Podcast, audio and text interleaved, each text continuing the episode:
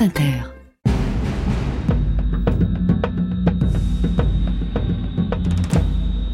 La lumière a baissé, la tension est à son comble. Est-ce bien raisonnable de faire des enfants en 2023 ? Pour répondre à cette question, nous sommes avec Mathilde Gola, autrice avec Valère Corréard de Un bébé pour tout changer, 9 mois pour réussir sa transition écologique chez Marabout. Vous êtes avec nous ce soir. Bonsoir Mathilde. Bonsoir. Vous avez des enfants ? Oui, 3. Vous avez confiance pour leur avenir ? Oui, je me pose beaucoup de questions, évidemment. Mais oui, j'ai confiance. On va lister ensemble les raisons pour lesquelles, au vu de l'état de notre planète, il n'est peut-être pas très raisonnable de faire des enfants. Puis vous allez me dire ce que vous en pensez. Vous faites des enfants occidentaux, vous Mathilde, j'imagine, vous en avez fait 3. Vous faites des enfants qui sont habitués à un certain mode de vie. Ça fait des consommateurs en plus sur une planète qui est à bout de ressources. Est-ce que c'est pas encore plus efficace que d'arrêter de manger de la viande en termes d'impact personnel, d'arrêter de faire des enfants ? Eh bien non, en fait, c'est vrai qu'on peut se poser la question. D'ailleurs, elle avait été posée en 2017 à l'occasion d'une étude qui avait été assez commentée, qui avait fait pas mal polémique, où justement le fait de faire des enfants arrivait en tête du geste le plus écolo. Mais c'est assez absurde, en fait, de comparer des gestes comme celui de faire un enfant et celui de manger de la viande ou d'acheter une nouvelle voiture. Et elle avait été déconstruite de toute façon, cette étude. Et en fait, on s'était aussi beaucoup posé des questions avant de faire notre livre, donc Un bébé pour tout changer, parce qu'on recevait beaucoup de commentaires. Valère est journaliste et moi aussi, et on recevait beaucoup de commentaires sur nos articles, en fait, où les gens nous demandaient quel est le geste le plus efficace justement pour engager ma transition écologique et surtout pour préserver l'avenir de mon enfant. Et les commentaires convergeaient tout le temps dans le même sens. L'idée, c'était vraiment de pour la première fois de sa vie d'aller un peu au-delà de sa propre existence et de penser l'avenir de son enfant aussi et d'agir vraiment à très long terme. Et c'est ça qui nous avait mis sur la voie. Et on avait reçu beaucoup de témoignages, de commentaires de parents qui nous disaient avoir engagé leur transition écologique en devenant... Parce qu'ils avaient un enfant. Exactement. Donc c'est ça, en fait, finalement, on peut pas nier le fait qu'avoir un enfant supplémentaire et sur Terre, ça met une pression supplémentaire sur la biodiversité, évidemment. Mais ça dépend la manière dont il va consommer, ça dépend la manière dont on va l'éduquer, et ça dépend la manière aussi dont ce futur petit être va enclencher un changement aussi chez les parents et visiblement, ça arrive quand même assez régulièrement. En tout cas, c'est ce que vous avez lu dans les commentaires qui vous étaient adressés. Voilà. Mais mettre un enfant au monde à un moment où le futur s'annonce très sombre, vous n'avez pas culpabilisé là ? Vous culpabilisez pas, vous, de vous dire mon enfant, c'est ça que je lui laisse comme planète ? Bien sûr que oui, évidemment. Et justement, tout l'enjeu du livre, c'était de transformer cette culpabilité en moteur d'action, en fait, et en essayant d'aiguiller les futurs parents pour justement savoir faire les bons choix, enfin les choix qui avaient le plus d'impact finalement. Donc on ne peut pas nier cette culpabilité, mais pour la rendre finalement, pour éviter qu'elle soit stérile et qu'elle soit constructive finalement, l'idée c'était de mettre d'aiguiller les parents pour qu'ils soient sur les bons rails des comportements les plus vertueux en termes d'écologie, bien évidemment. Donc si je résume un petit peu ce que vous avez dit jusqu'ici sur cette question, est-ce bien raisonnable de faire encore des enfants en 2023 ? Vous en avez 3 et contre toute attente, vous êtes confiante.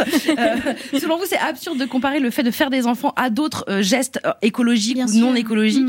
Il faut pour vous penser à très très long terme pour les enfants. Parce que selon vous, avoir un enfant, ça met la pression sur la planète, oui, mais ça va dépendre de comment on va l'élever et lui de ce qu'il va faire de cette éducation. Bien et sûr. Selon vous, en gros, la culpabilité est un moteur d'action pour devenir écologique, écolo. Oui, Mathilde Gola, moi personnellement, j'ai un enfant et je trouve ça tellement angoissant de penser au futur qui l'attend sur cette planète que j'ai arrêté de m'intéresser au sujet. J'ai arrêté il y a 3 ans maintenant, alors que j'étais bien dedans.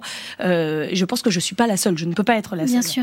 Oui, c'était aussi Je suis pire qu'avant. Oui. Non, mais c'est évidemment une question qu'on se pose, bien évidemment. En plus, voilà, le fait d'avoir un enfant, souvent, ça peut obliger, par exemple, à changer de voiture ou à faire des trajets en voiture supplémentaires. Enfin, voilà. Alors, ce qu'on a évoqué, c'était qu'il fallait pas que ça devienne le défi de trop. Et de toute façon, on se pose la question de devenir parent, mais on est des êtres, enfin, on est des animaux avant tout, et c'est naturel, d'avoir des enfants, quoi qu'il arrive. Et parfois, on a, en fait, pas vraiment le choix d'avoir ou pas des enfants, c'est des pulsions d'instinct finalement. Donc après, l'idée, une fois qu'ils sont là et qu'on les a mis au monde, c'est de soi-même de faire avec ce qu'on peut et de pas justement engager ce défi de trop, mais d'avoir les comportements les plus vertueux si on peut les mettre en place, quoi. Oui, mais comme vous le dites, ça fait une injonction de plus bien parmi toutes les injonctions qui peuvent épuiser les parents. Exactement. C'est Pablo Servigne qui a fait la préface de votre livre. Exactement. Pablo Servigne, c'est un des maîtres à penser francophones de la collapsologie, ce mouvement transdisciplinaire imaginaire qui anticipe l'effondrement de la civilisation. C'est pas un peu de la dissonance cognitive de sa part de préfacer votre livre, de dire bon bah tout va s'effondrer, mais voilà, moi j'ai posé 2 enfants sur Terre et qui se débrouillent. Bah justement, on trouvait ça intéressant d'avoir son point de vue, et en fait ça, lui qui est assez, justement vous l'avez dit, qui étudie plusieurs disciplines, qui est un philosophe, un scientifique, etc., qui navigue un peu dans ces hautes sphères, et finalement le fait d'avoir des enfants, ça lui remettait les pieds sur terre. Et puis comme il le dit, c'est des pulsions en fait instinctives, et c'est le fait d'avoir des enfants, c'est comme ça qu'on va pérenniser notre espèce aussi finalement. Et le mouvement qui est des No Child, etc., vous avez brièvement évoqué, finalement c'est un peu nihiliste d'une certaine façon, c'est déjà acté le fait que l'espèce humaine est en pleine extinction. Donc c'est un peu, enfin c'est d'une tristesse infinie. Donc après c'est des choix individuels et qu'on respecte évidemment, mais c'est pas une solution bien évidemment à l'échelle de la planète entière. Eh bien, en tant que nullipare, je vous trouve vraiment très très dur avec les gens comme moi, mais je note que vous parlez beaucoup de pulsions. Du coup, on retourne à un truc justement où on n'est pas raisonnable. Par définition, la pulsion c'est pas raisonnable. Bien sûr, mais de toute façon, c'est exactement dans ce sens-là que je disais que finalement, est-ce qu'on a vraiment le choix de faire ou non des enfants ? C'est pas raisonnable, c'est des pulsions qu'on peut ressentir au plus fort de soi. Il faut céder à ça. Ben, on n'a pas vraiment le choix finalement. Enfin, si, on a le choix. Moi, j'ai le choix, j'ai pas d'enfant. Oui, après, vous avez peut-être surmonté ce choix. Enfin, moi, si non, j'en ai jamais eu. Hein.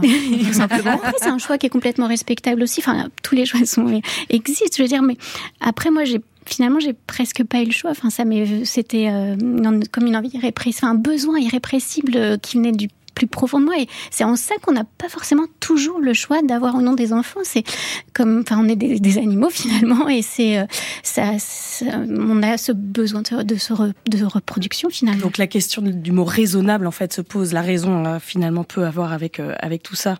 Oui, ça se pose effectivement, et on peut avoir la capacité de surmonter et de dire non. Mais bon, en tout cas moi ça n'a pas été mon cas, et j'ai été débordée par cet instinct. Finalement. Donc là, si je résume, est-ce bien raisonnable de faire des enfants en 2023 ? Selon vous, oui. Et tant mieux, parce que de toute façon, qui va payer ma retraite ? Voilà. Je suis contente que vous ayez fait des enfants. 3. Mathilde Gola, merci d'être venue nous répondre. Je rappelle que votre livre s'appelle « Un bébé pour tout changer, 9 mois pour réussir sa transition ». C'est aux éditions Marabout. Merci beaucoup. Merci à vous. Merci beaucoup.